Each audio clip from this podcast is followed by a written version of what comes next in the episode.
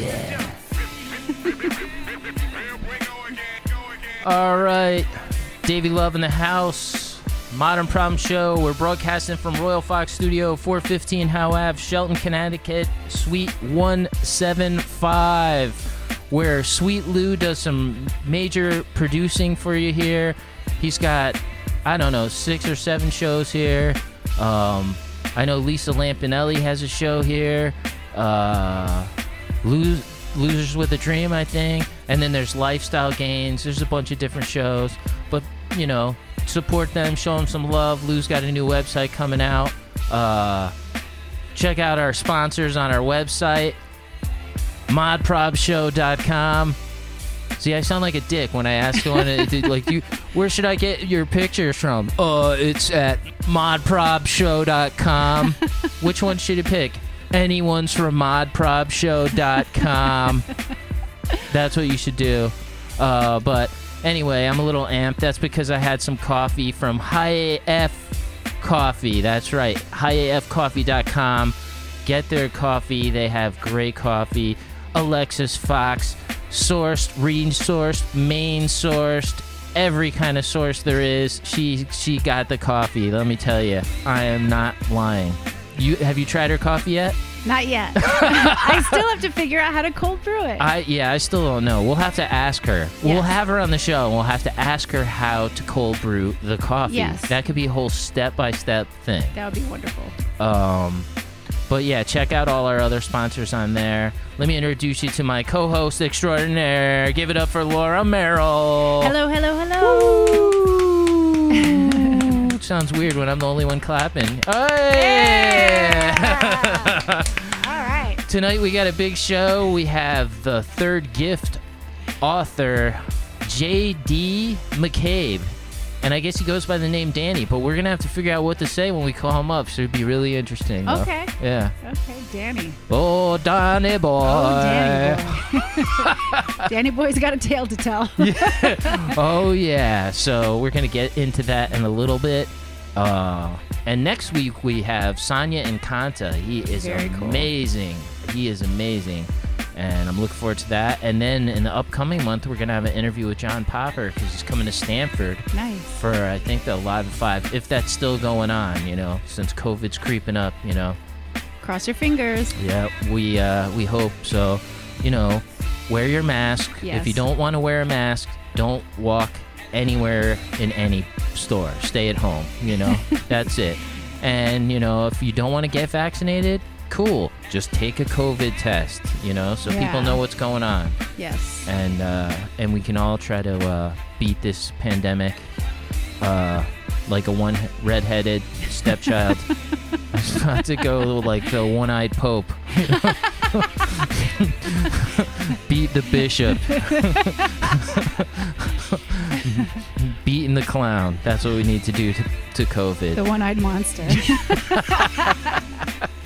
yeah, just beat that shit.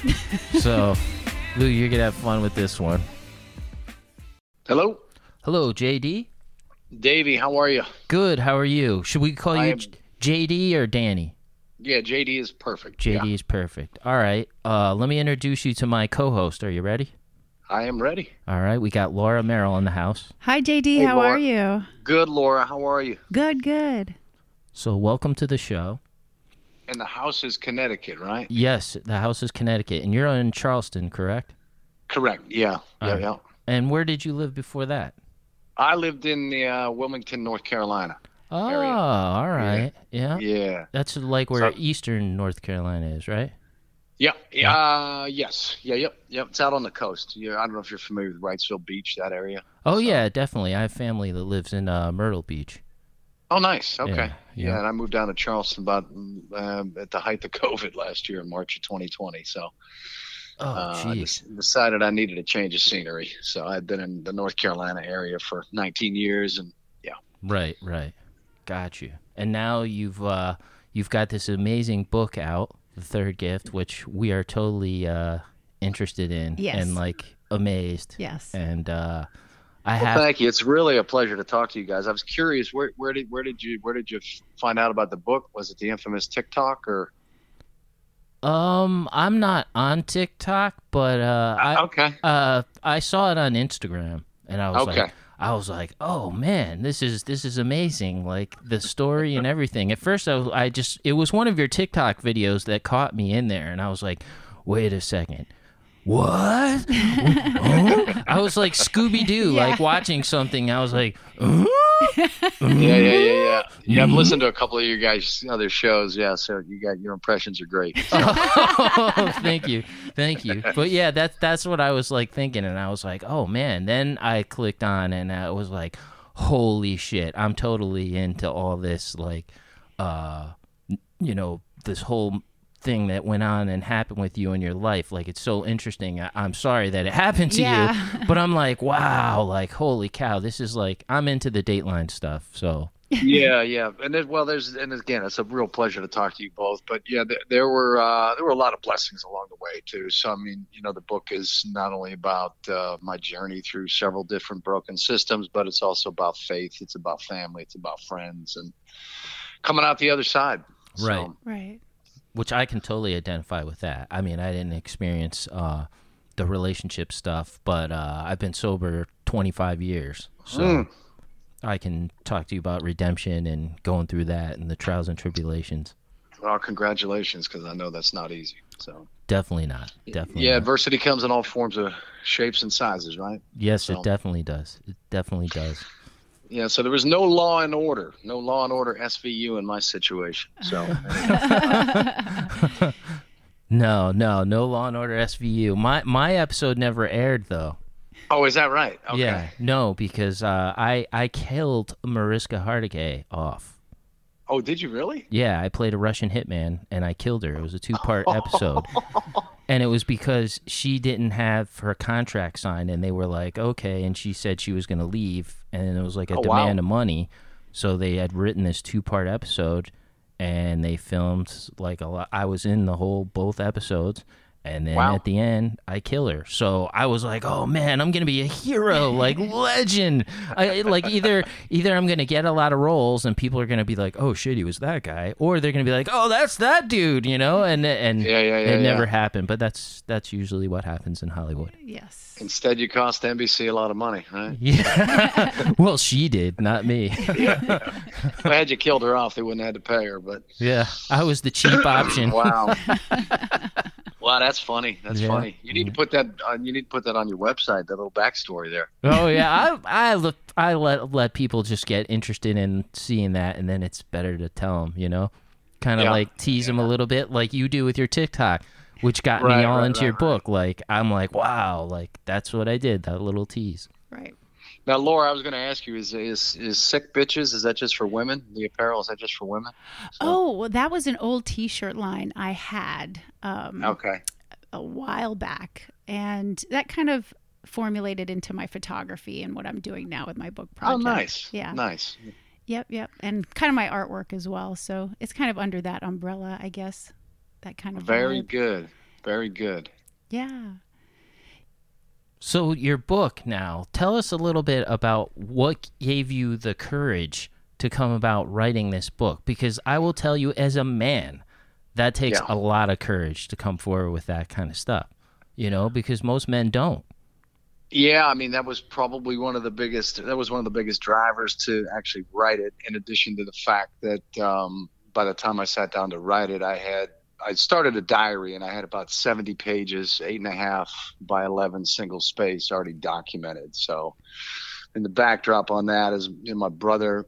Um, I've come from a large family, a family of nine, and and you know, a couple couple of, couple of my brothers really stepped up. I'm not saying that none of them. I'm not saying they all didn't step up, but a couple brothers that I'm really close to stepped up. And when I got out of a psychiatric facility, which I was set up for, which I would later discover that through the revelation of the third gift, um, he's like, you know, my head was so screwed up, and I had stayed in the marriage for another another seven months. Uh, I don't know if either of you have ever read the book, and hopefully not. The book called "I Hate You, Don't Leave Me," but that was kind of my mindset. So she would, uh, you know, hit you with with the emotion, and then later pull you back in just to uh, smack you across the face again. But Mm. it supported the fact that I was, you know, he's like, whatever, I'll support whatever you want to do. If you're going to stay in the marriage, that's fine. But, you know, you need to start documenting everything that's happening in the household because you've had the cops called on you. You've spent nine days in the psychiatric facility. You've been misdiagnosed with bipolar 2. So you need to start protecting yourself. And so that was the genesis for the book. I started with that. But the encouragement really came from my therapist at the time. To your point, Davey, she said, look, there's, there's just not enough books out there about men on the other side of the equation Right. There's not. and you, you right. yeah you really need to to write the book and the funny thing about it is at least all the folks on my side whether it was therapists or attorneys they were like when you write this book here's the name i want you to use for me so the book the book is very real i changed changed some names i changed locations changed a couple of other things made some slight tweaks to it but yeah it's absolutely real so Well, I I applaud you for it. I mean, you hear so much negative terms about anything wh- when a man is coming forward with that kind of stuff. It's it's like there's toxic masculinity, there's mansplaining. It's all it's it's it's all set up, and I and I get it. It's deserved for a lot, you know. I get it. Yep. But it also makes it harder for other guys to like come forward with their experiences and to get help because they feel weak by doing that. You know what I mean? and and and, and exposing yourself to that is your only way to come forward and be your true self you know what i mean Yeah, and I, I thank you for that, and I thank you for that comment because, yeah, I've received a ton of support from you know several guys on the various platforms that have come forward and said, you know, I've lived this life, and thank you for sharing your story, as well as females. So I mean, you know, my rationale for writing it was not to make it a Me Too versus Men Too thing. right You know, right Fully, re- fully recognizing there's equal opportunity on both sides yes and, and offenders on both sides. But yeah, oh i definitely agree but i'm saying like you're there, there's not many men books at all about that at all so No. that that's what really struck me like i was like okay you know i can get down with this you know what i mean Right. Yeah, More men should yeah. speak. yeah they should forward. Well, and, and, and then the male bravado too. And I, I, on various podcasts and platforms that I've been on, I've, I've made it very clear that the biggest mistake that I made early on was not telling anybody. right I told nobody what was going on. Nobody in my large family. I confided in nobody, and I kind of put myself on an island, and that only made me more vulnerable to the attacks from her. And then the, uh, eventually, her her mom got involved and threatened to kill me on a beach trip, and suggested I was What? addicted to porn and addicted to drugs. And yeah, that's that's the back cover of the book. We figured we'd put that little quote on the back cover of the book in case people need something to read quickly and go, okay, maybe I'll read this. But yeah, I was. Yeah, that was um, that was two or that was three months before I ended up involuntarily committed for nine days. holy shit Wow. Yeah. Yeah, Some serious Yeah. mind games and abuse right there. yeah. I came up came up from the beach. We were on a family beach trip. It was her family, not my family, but it was her just her brother and his his wife and kids and our kids and my wife and and the now ex mother in law. And came up from the beach and. Uh, yeah, I walked up to get a drink. They had gone somewhere, and she's. I'll never forget. I still have the visual burned in my mind, but you know, they're standing at the end of a long granite counter, and she just looks at me with death in her eyes and simply said that, "You put your hands on my daughter, I will kill you." you know, perhaps you're addicted to porn, perhaps you're addicted to drugs. There's something, something deeper going on with you. Maybe something that happened in your childhood. And of course, I was rocked back on my heels, going, "What? Where's this coming from?" right and you know stood there and took it but that it was those types of incidents that i shared with nobody Mm. and then you know the, as i say in the book i mean the the devil attacks your strengths and turns it into a weakness and my strength was you know my love for my family the family unit trying to keep things together and trying to figure out okay was there something i did in this marriage that caused her to play the chord of i can't trust you i can never trust you but long story short as it turns out everything that she accused me of doing she was actually doing so Oh. and that's yeah that's the third gift the first two gifts are my kids so they're now young adults but the first two gifts are my kids and the third gift was after you know after we had separated and I was manipulated out of the house and we're sitting down with I'm sitting down with my attorney in one room she's with her attorney in another room and you got an attorney going back and forth and the whole time the three hundred dollars an hour meter is running Oof. and uh, yeah so they, they came with their first offer and then her her attorney or the mediating mediating attorney you know dropped the a test on the table and said oh by the way she said it just like that oh by the way she wanted me to let you know you gave her herpes too. And I said, what? You know, what? I didn't say it that calmly. Um, I didn't say it that cleanly. Right. that was that was the gift from God that said, okay, all right, you know, your marriage is over. So, because I'm in the mar- medical pharmaceutical field, quickly glanced at it, recognized that it was a DNA test. It was a swab for some ulcerations, and indeed, she had she had contracted herpes too. Of course, my biggest fear was, ah, perhaps she's already infected me and that's why she played the card. But fortunately, two days later, when I would get my results back, I I had tested negative for it. So. Oh, thank oh, God! Wow. That because usually yeah. herpes is the gift that keeps on giving, you know. And well, that's and, and the that's worst funny, gift. That's, yeah, that is the worst kind, gift. that's kind of why I can laugh about it now, but that's kind of why my son's like, "Yeah, Dad, you're gonna have to name the book the third gift." Yeah, so he kind of helped me with the with the title and the subtitle, of course, is my dance with the devil and her mother. Um, but yeah, it's it gave me emotional freedom because what I did after that, after I got off my hands and knees for praying for negative results, was I took a look at five years of medical claims, five years of pharmacy claims that I had no idea I had access to. It was all all on our insurance company's website. Oh. Uh, wow. Insurance company out of the Connecticut area, matter of fact. Oh yeah, they're but, all from Connecticut. Yeah. they're all from Connecticut. So yeah. I, I discovered. Not only did I discover, you know, which took me hours. I mean, I'm building spreadsheets, cross-referencing, you know, names of drugs and and physician visits and dates, and trying to figure out what who might have prescribed what particular drug, but and figuring out what some of the drugs were because even though I'm in the pharmaceutical field, I'm not familiar with all of them. And, and I discovered that she essentially had every STD out there leading up to the, the big door prize of, you know, herpes 2. Oh, God. And, and I also discovered that um, there were two prescriptions every month in her pharmacy claims that were marked private.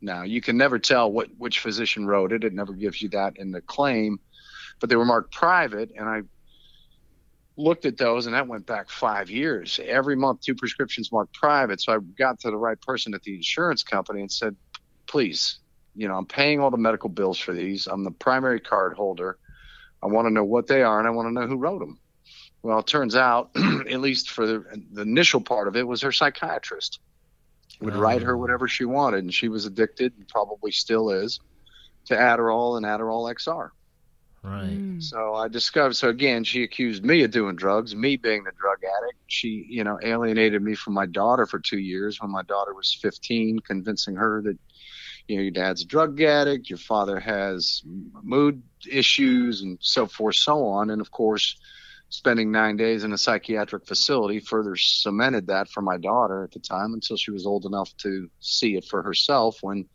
she lived with mom alone. But right. the, the, without her, and, and people, I want to stress this because people don't understand this, but if she had never played that card, I don't know where I'd be today.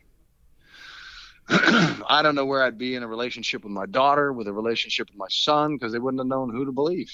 Right. Right. Or if I had tested positive, you know, who do you believe? You, you believe mom? You believe dad? Who do you believe? Right. Right. Well, well, dad was the crazy one. Dad was the one that spent nine days in a facility, so maybe we should go with mom. But yeah, it gave me the truth. It gave me the truth to be able to provide the, that truth at the right time to you know to my my kids, and both of them have you know the young adults now, so they both have read the book, and you know they, their comment back to me was, "Dad, Dad, you you man, you kept so much from us." And I'm like, well, that's that was intentional. You know, you didn't need to know everything that right. I was going through and everything that we were dealing with. But, right but I uncovered so much, so much deception, so much betrayal, and the, the whole infidelity piece really didn't even bother me. Right, right. It didn't bother me.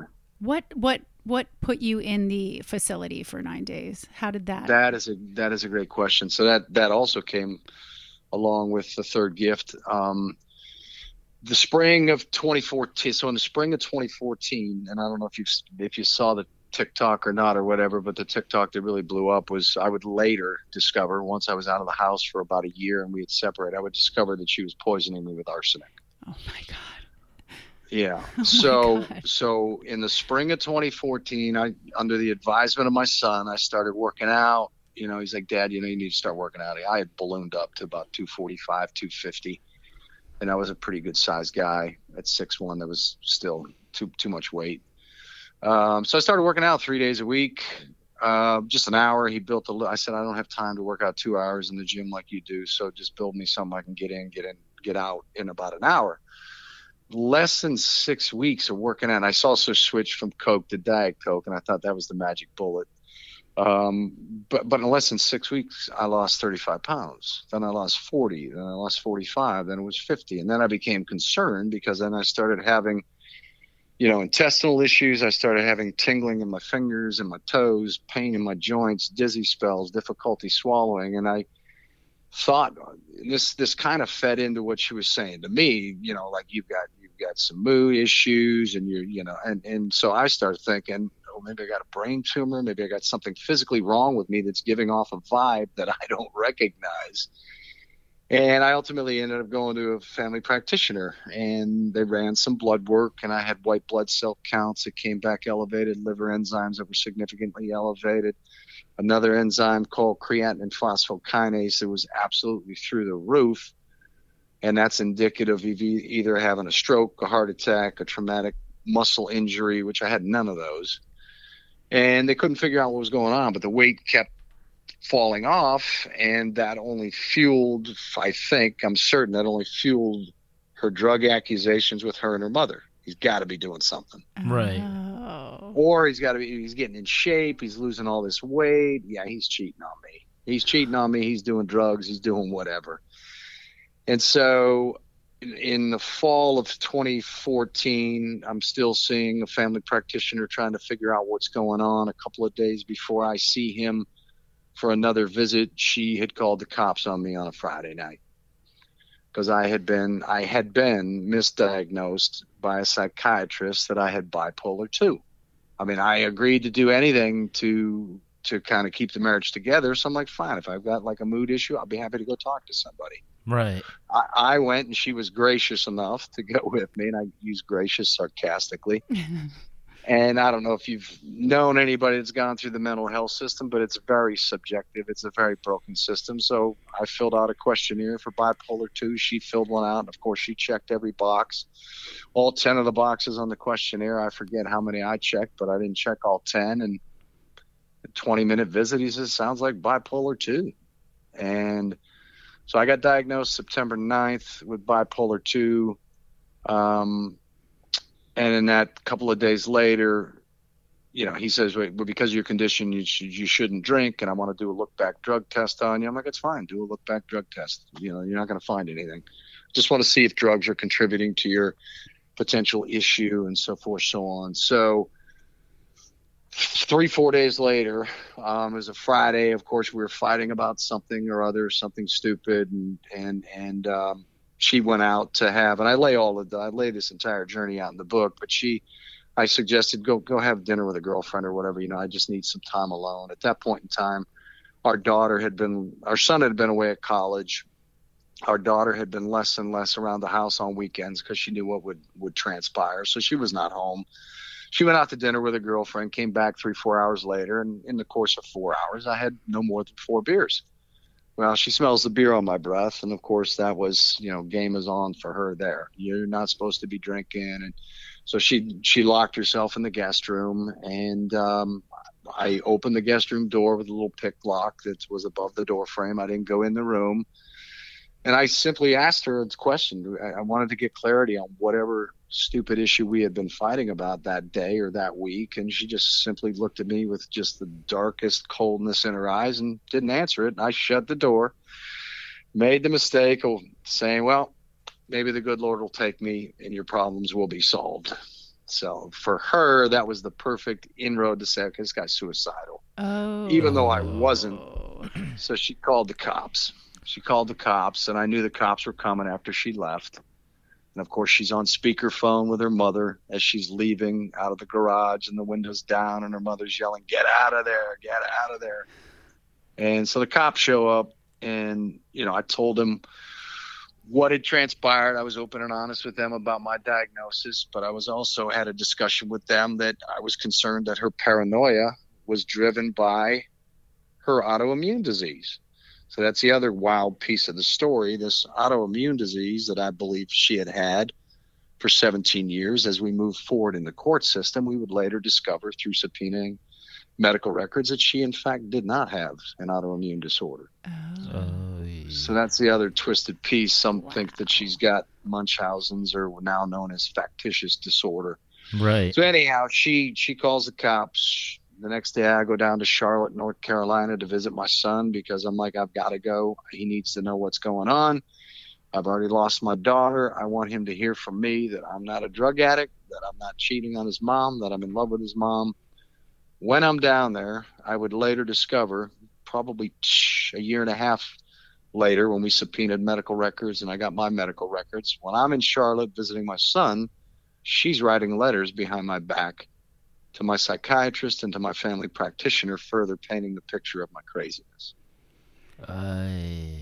Wow. The day the day after those letters were written and submitted to them, which those letters are in the book, so that's the beauty of the book is it's it's really I mean the letters are in there verbatim. Oh wow, cool. So the day after I go to this family practitioner, we had talked about separating that weekend I'm feeling like a broken man, thinking my family's falling apart. We're going to separate, you know. And I asked her one simple question. I agreed to separation, but I said, um, I agree to separation if we can continue with therapy and if there's a chance of reconciliation. Well, she never answered that question, just Mhm. would stare at me and wouldn't answer that. So I go see this family practitioner. She goes with, of course, and I was going as a follow up to all my weight loss and all the enzyme issues and everything going on. And we never even ended up discussing that because she quickly launched into what happened that weekend with the cops and with my drinking. And unbeknownst to me, he never even told me, oh, but you know, by the way, your your wife sent me a letter Saturday about all this that transpired, plus plus much much more. He never never even mentioned a letter to me, never. And so Ah. that day, he, you know, I'm, I'm sitting on the exam table. I've got my head lowered. I feel broken. I feel hollowed out. I'm trying to figure out how the hell did I end up here. He simply asked the question with his back to me as he's typing on his computer. He says, If you lose your family, what are you going to do? Or if you lose your family, how's it going to make you feel? And I said, I don't know what I would do. And he interpreted that as suicidal ideation. What? Oh my Yeah. god. Well, she already painted the picture, so the Right. narrative Yeah. was already created in the people's minds already. Yeah, the know? narrative was already created, and this this gentleman, I call him a gentleman loosely, but he would he would later backpedal after a lot of this other stuff transpired. He would later backpedal, and in my actual medical records, he's listed anxiety. He didn't. He never put a diagnosis of bipolar two, but essentially said, if you don't go to a particular hospital, I'll have you involuntarily committed. So I ended up in an acute care facility, not a dedicated psych hospital, for three days. And then I had a police transport to a dedicated psych hospital that I was hoping to avoid. So I ended up spending nine days in two different psychiatric facilities. Oh Wow. Um, so I had to journey through the broken mental health care system, the broken medical care system. The other thing that we I would later discover is this same family practitioner allowed her, and I discovered so much as I previously mentioned, but the same family practitioner allowed her to fill pres- amphetamine prescriptions in our kids' names for two years What? to the tune of to the tune of 600 days worth, sight unseen. Wow. So my daughter was a minor at the time. So once I discovered the drug addiction and we were separated, and I really started moving into private investigator mode, figuring out what in the hell she had been up to. I, uh, I, I, I got my daughter's medical records and I looked at her pharmacy claims, and sure enough, a lot of her pharmacy claims were marked private as well. And I made the assumption what they were, but I not only made that assumption, but I worked with the pharmacy to get all of those unlocked so I could see what they were Wow. and I map, mapped it all out in spreadsheets and so forth so on and she was filling gaps She had to fill gaps because the doctor, I would later discover, that's probably started her on the amphetamines. He later got into trouble with the DEA and the North Carolina Medical Board. They were watching him for inappropriate prescriptions of narcotics. Well, yeah. Oh my goodness. So, so her supply ran out. She had to use our kids for two years. And again, I, I mapped it out perfectly that she had gaps in filling her prescriptions of 600 days. Well, sure enough, she used our kids for those. And then, um, yeah, and then I mean, I, I like I said, I, I discovered I discovered so much. But the other interesting thing for me is that she would claim to have not only claim, but she had legitimate cardiac issues. And we would go to cardiologist after cardiologist, and she had all sorts of cardiac procedures done, not not benign procedures, but cardiac tilt table tests, cardiac catheterizations, but never once mentioned to her cardiologist, though, by the way, I'm taking three different formulations of amphetamines. Mhm. Never, ever, ever disclose that. Yeah, no Adderall. And it's no, with wo- that. no wonder, yeah, no, No wonder, you're having, you know, no wonder you're having hypotension. No wonder you're passing out on occasion. So she was not only on amphetamines, but of course the, the benzos or the downers to bring you down. Yep. So I, I discovered all sorts of medications that I didn't even know she was taking. you were married to a super tweaker. Yeah. Oh, absolutely. Prescription yeah, they call- tweaker. yeah, yeah, yeah. What do they call it? They call it uh, pres- prescription speedballing, right? yeah, that's. Yeah. How many? So how many years were you married total? We were married 23. Wow. and and and believe it or not, the first 17 were very stable, very happy. And my daughter said it best when things started falling apart. Of course, she didn't like me much, but I found her one day sitting in her closet, crying her eyes out. And she looked at me and said, "Dad, what happened? You and Mom are like teenagers in love. What happened?" wow. And I had no answers at that point because she had not yet dropped the uh, the herpes grenade in my lap. Um, but but again, had had I tested positive, That's a horrible grenade, by the Oh, way. yeah. That, that affects yeah, yeah, everybody, yeah. you know? yeah, That's Like I a super said, spreader, let me tell you. Ain't no I- mask helping, you know? right. I almost, I almost, I almost put something like that out on social media when all this coronavirus hit and all this about super spreaders. But I'm like, nah, it's insensitive. Let's not do that. you know what you need? You need like uh, Keith Morrison to like do a Dateline where he just asks the doctors, "Ooh, that pesky DNA," like everything. yeah, like that yeah. would be just great to have him investigate all of this shit for you. Yeah, and, and we ended up, we ended up with an STD expert. We ended up, we ended up in. So once, so once I was out, so I, so I didn't back to the arsenic for a minute. I didn't discover the arsenic stuff until about three or four months before our alimony trial. So I had been manipulated out of the house. Right. had my daughter alienated from me.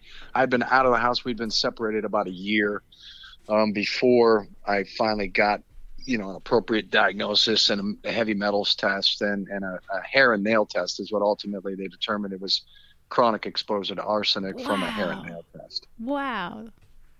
And I believe she was putting it in a protein powder. So she not only mocked me with that. so when I started powder. working out, yeah, when I started working out in the spring of 2014, my son's like, Dad, you got to take some protein, you know, after your workouts. And she would pull that container out of the cupboard and she would mock me with it. She would say, You're putting something in here. I know you're putting something in your protein What a powder. psycho. She was Yeah. gaslighting you the whole time, man. That's- Oh yeah, like- yeah, yeah, yeah. And I didn't know what gaslighting was until I got to my domestic violence trial. Oh, her once I out- picture's there, brother. Her picture is right there, like right there. They With have a special. mom. They have a special book like dedication, gaslighting 101. She wrote like chapters one through five. You know. With her She mom was- over her shoulder. Yeah, yeah. Creepy, like, ah, I'm gonna get you. Yeah. The devil went down would- to North Carolina. Oh my goodness. Oh man, well, and, and so you know, people people question the, the whole devil piece, but it's like, no, no, it the, the devil's real, evil's real, and, and and I slept with that for 23 years, but yeah, you did. yeah, and I, I danced. Hey, there were some good times. There were some good There were times. You wouldn't have stuck times. around. So the But devil wasn't that bad for a little bit. Yeah, but without question, the good Lord saved me. Without without Saved you from herpes, that's for sure. Yeah, saved me from herpes, but also just her playing that herpes card just kind of woke me up. It was his way of saying, "Son, your marriage is over." Because my dumbass heading into our first mediation, I was still in love with her. So you know, even the and I- poisoning didn't didn't. well, I didn't discover the poisoning until a year after we had separated. Ah. So I the, the herpes grenade went off first, and then I kind of put everything. I've kind of put my health on the back burner because I, you know, not only had a full time job, but I'm I'm going through hours and hours of medical claims and pharmacy claims, and I'm dealing with all the other legal stuff that was coming over the wall at me, including trumped up domestic violence charges where I she dragged my daughter into court to potentially testify against me and you know north carolina like many states is what they call a non-pleading state meaning you can say whatever the hell you want and you'll get your day in court. Mm. and so i had to defend myself against that. Unfortunately my daughter didn't testify because she was removed from the courtroom because she was a minor.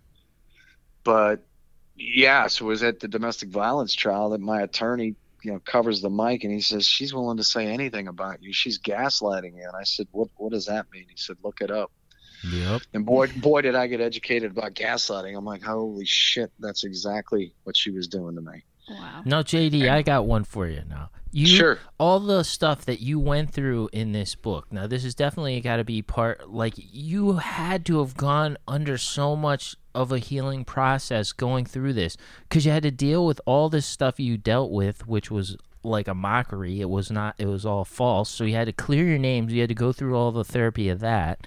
Then on Yeah. top of it, you know, not to like say I know, I'm just assuming because I've dealt with it before. But codependency, you've had Yeah. to deal with codependency issues from yourself because now looking back, you had to wonder like why you stayed with this person Right. like after Yeah. all this, even trying to work it out. So you had some sickness there that you had to heal from as well. So this has No got to be some of that process that's helping you out.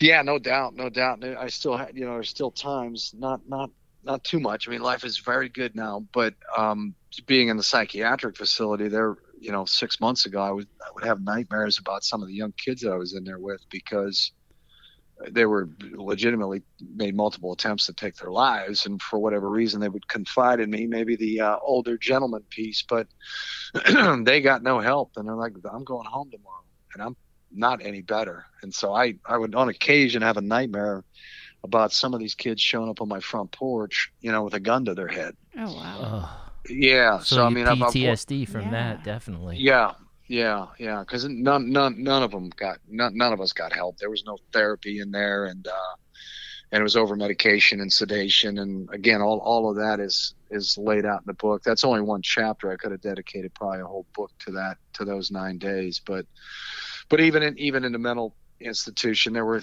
believe it or not, there were some laughs, um, there were some chuckles. Um, Right.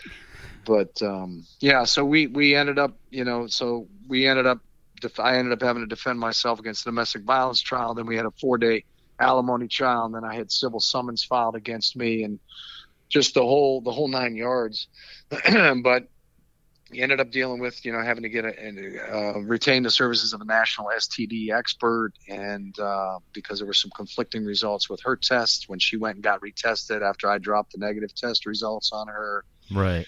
and so it was it was yeah it was quite the journey. I mean the journey from when the, this stuff started to when all this ended was probably five years Wow. Wow. Is she in jail So- now? she is not and that's like a hundredth million question I've, I've received on tiktok and instagram she's not because even though she was under court order once we headed towards our alimony trial and the only reason i pursued that people ask why did why did you pursue that was because in the state of north carolina if there's proof of infidelity there is no alimony so we had dead to rights dna evidence that she had contracted you know an incurable std that i don't have Right. and she contracted it during the course of the marriage. Well, she was under a court order to maintain the integrity of her devices, but she destroyed her phone.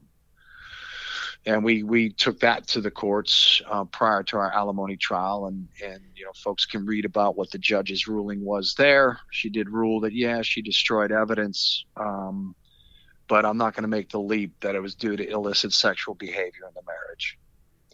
And she also wiped four or five computers clean and they were due to turn over emails and all sorts. They turned over 14 emails to me one four i turned over over 4000 personal emails to them. Wow. yeah so again they would later spin the story that i was having an affair. I was having an affair with a female colleague you know and they, they tried to build that case uh, which there was no no evidence of that. But so we could not figure out who she had been running around with. Was it a man? Was it a woman? You know, was it multiple people? We we don't know. I don't know, and Right. I will I will never know. But I've got ninety percent of the answers that I So, that you, I need. so you've obviously uh, forgiven her for your own soul. I could tell. Yeah, absolutely. Yeah, could I, forgave that. her. And I, yeah, I forgave her. I forgave her mom.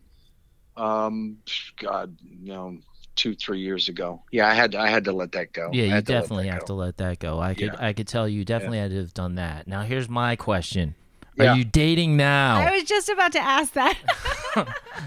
I am. I you am. are Are you? okay. All right. All right. Yeah, so I started. Yeah, about two years ago, I entered in, into a relationship. I was introduced to a, a wonderful woman through an old, actually through my part of my daughter was partly involved with it, through my daughter and through a former neighbor. Oh, Um, that's awesome. Yeah, yeah, That's yeah, awesome. Yeah. So yeah, I'm in a I'm very happy relationship now, and uh, she's been very patient. very understanding. Yeah, very patient in the sense that yeah. you know I had a lot of stops and starts with her where you know the, the, the mistrust or distrust pops up, where you say, you know what, I'm better off, I'm better off alone. Uh, let's just go the journey alone, and and she is, is stuck by me, and she's been fantastic. So. Good. So That's awesome. you're passing on Yeah. the protein shakes from now on, right? Yeah, I was gonna do a promo video for you for the interview, by the way, of running around in gyms and asking, "What's in your protein drink?" You know. do you really know what's in your protein yeah, do you shake? know what's in your protein shake? But I, I I- can't do I- it with COVID. You know, people would freak out from running up to him asking him what's in their That's true. shake. We're not and we're not sure if we're masking up or not masking up. We haven't figured all that out yet. You mean the But, uh, COVID in my shake? What? Right, You know, like they wouldn't right, get right. it. So, oh, that's that's that's funny. That's funny. Oh boy. well, when when when do you enter back into the uh, the stand up world? Um, I have uh, I have like one gig coming up in November, and I'm waiting for open mics to open up. But I'm not sure the way Huh. things are going. Um, if it's gonna happen, you know, I have a bunch of. up. Yeah, it, it's it's like getting toward that time of where September is like the last hurrah. I'm thinking because mostly all the fall stuff is getting canceled and pushed Really? off. Like A lot of New shows. Orleans, like every musical fest in New Orleans got canceled. Bands are Did canceling really? their tours. Yeah, a lot. Broadway they say is opening up in September, but I don't think it's gonna last long. The numbers are going crazy here. Yeah. Wow! Wow! Wow! Okay. Yeah, so Yeah, I work for. I, I won't say the name, but I work for a company out of Connecticut. So back in the day when we we traveled quite a bit, I'd, I'd be up in Connecticut quite a bit. So yes, it's a pleasure to talk to you guys. A couple of folks from the Connecticut area. ah, very nice, very Nice. nice. We're we're uh we're in Shelton, Connecticut. Okay. Um, but I live in Fairfield, so Okay. Okay. I don't know. Now, how far is that from from from Ridgefield, Danbury, and all that? oh, not far at all. That's like twenty minutes. Ah, okay. 20 minutes. Yeah, well, if you're in the Connecticut area, we'd love to have you in studio. We do our show on Monday nights. We'd love to have you uh, come in and uh, we could talk about your book, or you can guest co-host, and we can let you uh, join our uh, little crew for a little bit. Yeah. Uh, that, that'd be fantastic. And you guys did, and so I, I did do some research and all that. But you guys used to do a, a syndicated radio show, Yes. Yes. Yes. and we do. Laura, you were the co-host of that. I did. I was Yep. for a little while. Yeah. Yeah. Okay, and then you converted it to a podcast. Yes. Yeah. The uh, this this was like uh, my positive spin on things uh, during Corona. Nice, which is still nice, going nice, on. nice. Yeah, I figured I had to do something creative because I have a couple uh, movie roles that are put on uh, post production now due, due to COVID.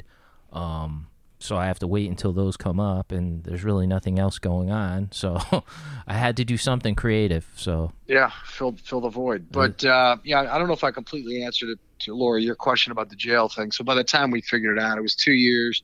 She had destroyed her phone and the the, the protein powder, which again I would bet my life, no Yeah. pun intended, that she was putting it in there Wow. because I did a lot of the cooking around the house.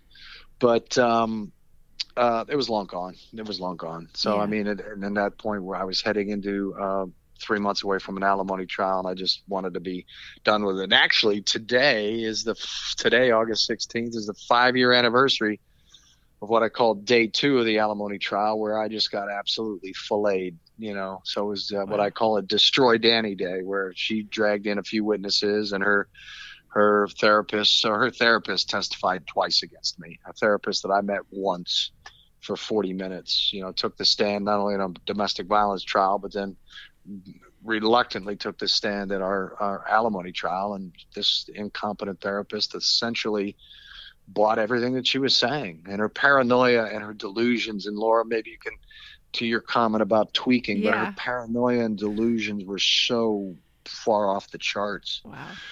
She accused me of hacking routers, cutting phone lines, um, Wow. that I was intercepting her voicemails, that I was hacking into her computer, that I was I put cameras in the doorbell, that I was living in the crawl space underneath the house, and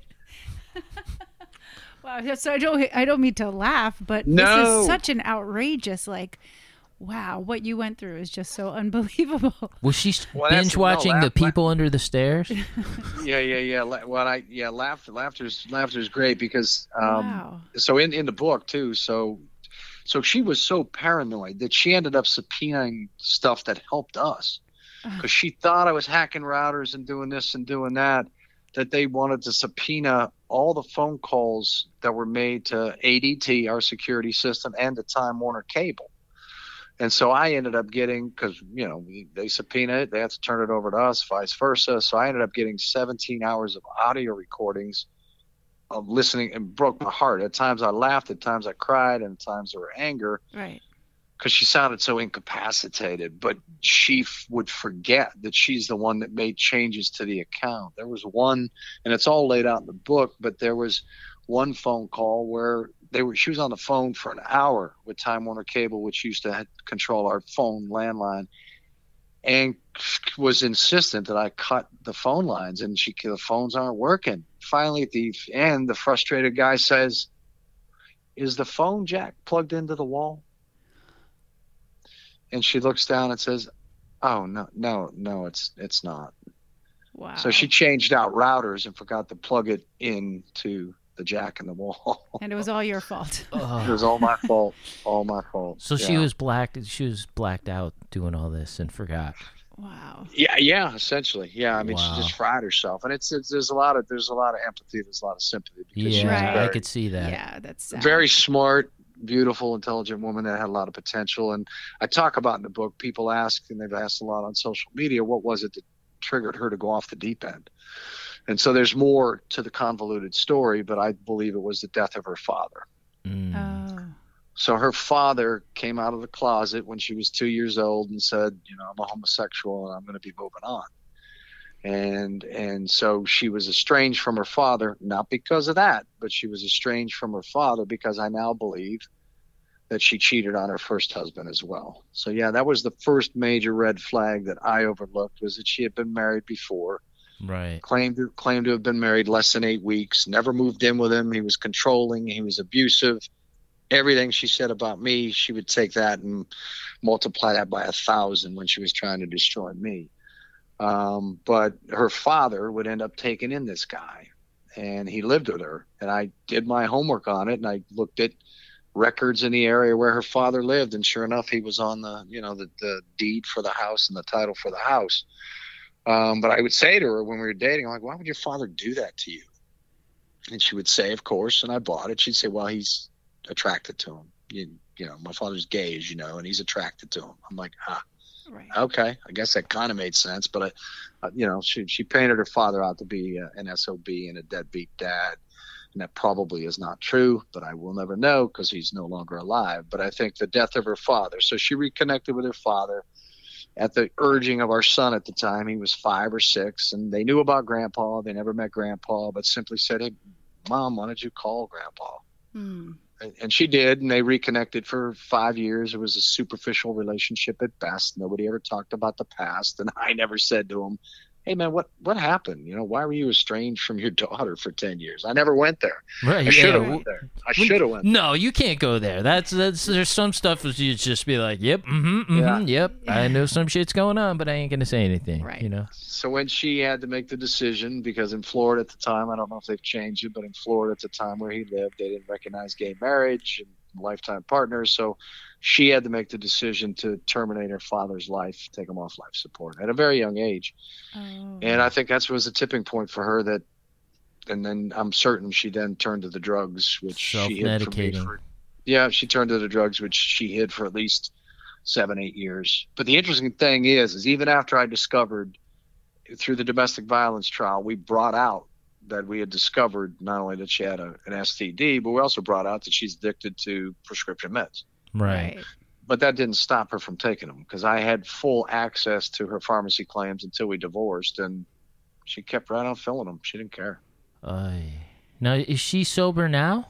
Or is- I don't. I don't know. Okay, I don't okay. know. She moved gotcha. away to Florida in 2017. She didn't go to our daughter's high school graduation. She didn't go to her college graduation.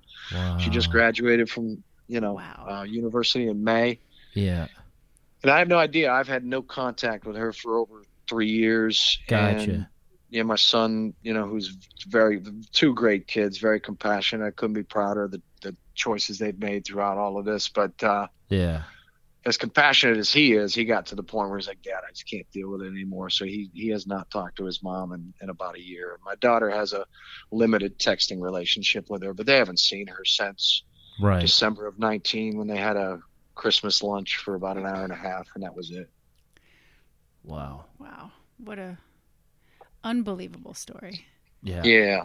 Hopefully, So I I hope you know like uh it's sad and I feel bad of all the stuff that you went through and everything.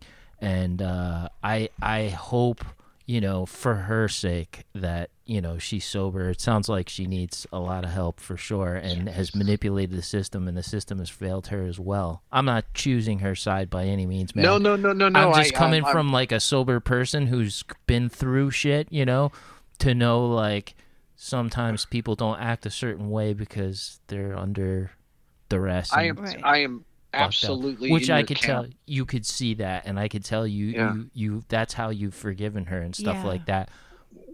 Well, and even mo- as we were going through our journey, and so first, first of all, she burned through three attorneys. So she had two attorneys that were in the same practice together. They represented her for 20 months, and then finally kicked her to the curb like six months before we were due to go to court for our alimony alimony trial. I believe, I'm certain, they finally recognized her craziness and finally recognized that her paranoia and delusions were off the charts because I'm so, I would guarantee that somebody, either their staff or somebody, listened to the same audio recordings I listened to and said, my God. But they didn't get her any help. So my daughter's therapist, once I got my daughter in to see a very good therapist, my daughter's therapist went to my now ex-wife's new third attorney and and really laid out some deep concerns for her Right. and they all run in small circles. All the attorneys and all the therapists they all know each other and they they chose to do nothing. I went to the deacon of our church. I went to the cops you know. This was even when we were separated and headed towards divorce because she would file police reports that i broke into her house Right. when i was nowhere near it. And uh yeah no this the no the, the system didn't want to deal with it. No, it's because functioning addicts uh, supply uh, the pockets of lawyers, big pharma, Mhm. doctors, insurance agents, therapists, uh, everything. It's they're they're just a piece of paper and money, which is the sad part about the whole thing. Yeah. And You I called I called our insurance company, and I don't know if you're familiar with pharmacy benefit managers, but I not only called our insurance company, but I called the, the folks that managed our prescriptions. And to say they were apathetic would be an understatement. Right. They're like, "Yeah, we deal with the medical side." I'm like, "You, you don't you don't understand." Yeah, no. and they're like, "Well, we can't talk to you about this. This would be a HIPAA violation." I said, "No, I'm looking at five years worth of our medical claims and pharmacy claims right here. Where are you getting that information, sir?" I said, "It's right on your website. I'm the primary card holder. Right. We Right. can't discuss any of that with you." Wow. Yeah, it's, it's it, that's the problem with our system, which sucks. You know, it definitely Yeah. is is Yeah. is a problem, which is definitely a highlight of your book. There, Yeah. you know, like Yeah. it, it, Yeah. it, it's like the victim of the system too. Like it hurt your family, you know, in ways that no one can imagine. Um, Yeah. But I want to thank you so much for for coming on our show and being a Not at all. It's been it's been a pleasure, and I deeply appreciate the opportunity. I, I really do. Um, so yeah, I mean, the other thing I, I would mention real quick, well, is that I wrote the book obviously for several different reasons, but because of, first of all, as we discussed, there's not enough books about men out there in this side of the equation. But maybe to offer folks that are going through whatever adversities a little bit of hope, a little bit of inspiration. But then most importantly, my bigger vision is to be able to use this to give back to a couple of nonprofit organizations, in particular, Yeah. um, targeting a you know former military for an organization for former military to address PTSD, substance abuse, and things like that. So Mm. I'm not looking to profit from it. I'm looking to give back and self-funded it. And once I once I can break even, if I can break even, that's that's my vision is to do something to help others. Good for you. Well, I think it's Yeah. amazing. Awesome, awesome. Well, thank you so much. Um, it, was Thank you, it was a pleasure. Anytime Yes. you're in the area, like we do our show on Monday nights, we'd love to have you come hang out, guest co-host if you want, or we can That- interview you again in person, whatever you want to do. Yeah. That would be fantastic if I if I get. How much notice do you need? Uh, a week. Okay, perfect. Yeah, I'll just tell you like if I, I'll already have a guest, you know, but I'll be like, oh yeah, we're interviewing this person. You'd be like, okay, like I always have guest co-host people who I've interviewed come and guest co-host.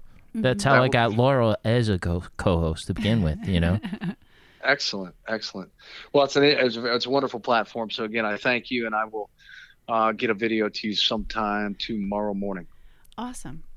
awesome, thank you so much. Thank you, JD. It was great All right, talking I with appreciate it. Nice chatting with you guys. I appreciate it. Thank you. All right, have a good night. See you. you. Bye. All right, bye. You too. Bye.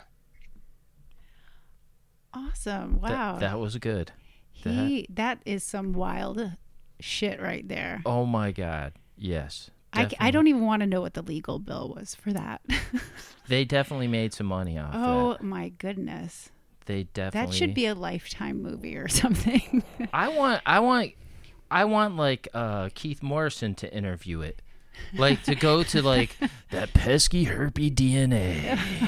Get you every time. I didn't know there was an STD specialist. Yeah, Like, I didn't know imagine that. like you ha- you're like, "Hey, what do you do for a living?" I'm an STD specialist. Oh yeah. hey, I'll say this, JD. Congrats on a relationship because you know Yeah. you went through a lot, and I could tell you definitely crossed over to the other side and healing and Yes. going forward. And uh, also, your book goes to benefit others too. That's so amazing. Yeah. I think it's good. Um, great show tonight. awesome. Next week, Sonia Encanta.